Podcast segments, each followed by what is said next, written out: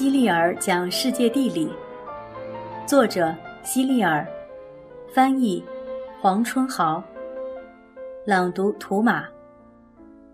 第四十八章鱼和盐。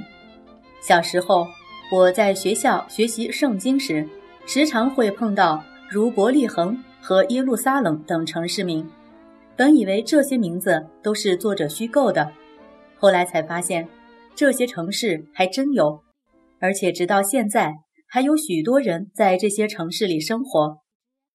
由于圣经中的很多经典故事都发生在这里，所以人们称这里为“圣经之地”。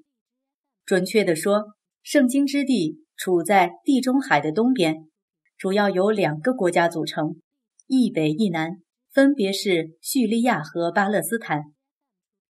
巴勒斯坦这个名字本来就有“圣地”的意思。这两个国家中又包含了很多城市，有些城市从耶稣诞生起一直保存到今天，有些城市则逐渐消失了。大马士革，也就是叙利亚的首都，大马士革的主街干道十分挺直，因此得名直街。直街的两边是鳞次栉比的商店，这些商店又被称作街市。大部分街市非常小。就算全部加起来，占地面积也不大。美国随便一家超市就可以将大马士革的所有街市放进去。从前，在街市上出售的都是大马士革纯手工制作的工艺品，如金银珠宝、小手工地毯、披肩，甚至刀剑、丝绸等。那是因为当时的大马士革还没有推广工业化制造，所以只能靠手工作。如今，大马士革出售的东西大部分是由机器加工制成的，而且基本上都是在英国生产后的商品再转卖到大马士革。有些英国游客在大马士革购买纪念品后，竟赫然发现，在那些商品上贴有“英国制造”的标签。你说，他们看到这样的标签是什么心情呢？众所周知，要是用白色蜡笔在白纸上作画。或用红色颜料在红纸上作画，肯定很难分清哪是画哪是底。大马士革却有一种神奇的布料，它是纯手工编织而成的。布料的底纹和上面图案的颜色居然是一样的。白色的布料上全是白色的图案，红的布料上全是红色的图案。但是你若是仔细看，这些图案都能同布料底纹分开。后来。人们根据它的产地，将这些布料命名为大马士革锦缎。稍微留心一下，也许你就会发现，在你家餐桌上或床上，就有一些布制品是由大马士革锦缎制成的。在美国，同样有大马士革锦缎制品销售，不过不是手工的，而是机器制造的。大马士革过去还制造一种用来装饰剑的铁饰品。饰品上又配以金或银作为点缀，这种饰品的流行同大马士革曾经盛产刀剑有关。大马士革的剑异常锋利，简直是削铁如泥，吹发可断。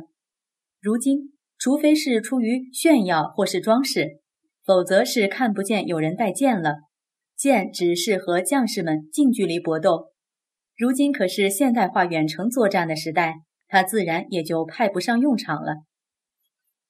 巴勒斯坦位于叙利亚的南边，是不是你还记得我在前面说过，巴勒斯坦是圣地的意思？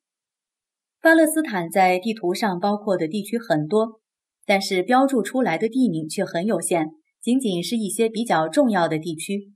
要是将所有的地名一一标出，可能整个地图都要被文字填满了。巴勒斯坦的面积特别小，它最北的城市叫达恩，这个名字听起来是在叫一个小男孩。最南的城市是贝尔谢巴。巴勒斯坦人口中的自贝尔谢巴到达恩的意思，就是从国家的南端到北端，或者是从起点到终点。贝尔谢巴和达恩相距两百四十千米，也就是说。这个国家的南北两端仅仅相距两百四十千米，东西大约有八十千米。若是乘车，仅需一天的功夫，就能将巴勒斯坦游个遍。巴勒斯坦的南北两边都有湖，但人们却叫它们海。北边的是加利利海，南边的是死海。死海因水中没有生物可以存活而得名。加利利海内的鱼类资源十分丰富，很多人以捕鱼为生。据说耶稣曾经就在这儿结交了许多渔民朋友。有一次，耶稣对他们说：“如果你们授予他人捕鱼的技术，就有可能成为福音传教士。”这样一来，加利利地区的渔民们就自发成立了一个团体。并以鱼的形象作为团体的标志。如今，加利利海的鱼类资源依然很丰富，不过自然灾害也很多。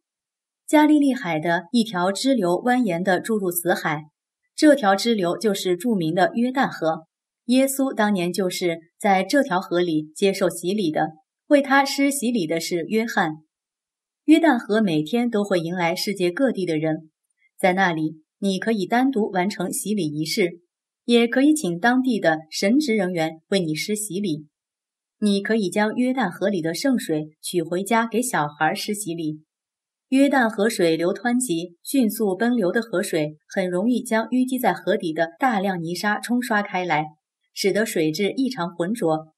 这些泥沙也会伴随着河水一起进入死海。但是令人不解的是，死海中的水质却很好。像地中海中的一样蓝，死海处于山谷的底端，位置特别低，这就使得海水没办法往外流出。听到这里，你是不是想问：死海内的河水只进不出，那海平面岂不是会越来越高？要是溢出来怎么办？其实不然，死海中的海水蒸发的特别快，蒸发的量与注入的量几乎差不多。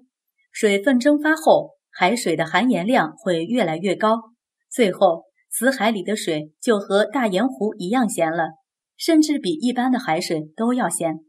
也正是如此，它的浮力很大，人掉进死海后都会漂浮在海面上，根本不用担心有溺水的危险。不过，通常人们是不会在死海里游泳或洗澡的，因为这些含盐量过高的海水会刺痛眼睛和伤口。其刺激程度几乎与碘酒不相上下。死海中含盐量过高，以至于咸水鱼都没有办法在这里生长。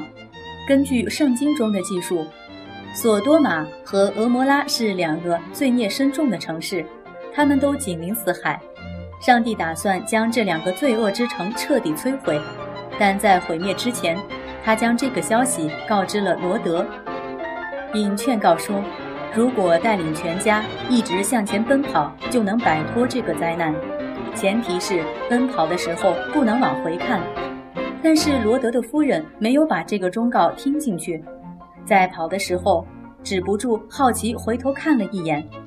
在回头看的一刹那，立刻变为了岩柱。要是你有机会去死海参观，当地的导游就会指着一堆岩说：“看。”它的前身就是罗德夫人。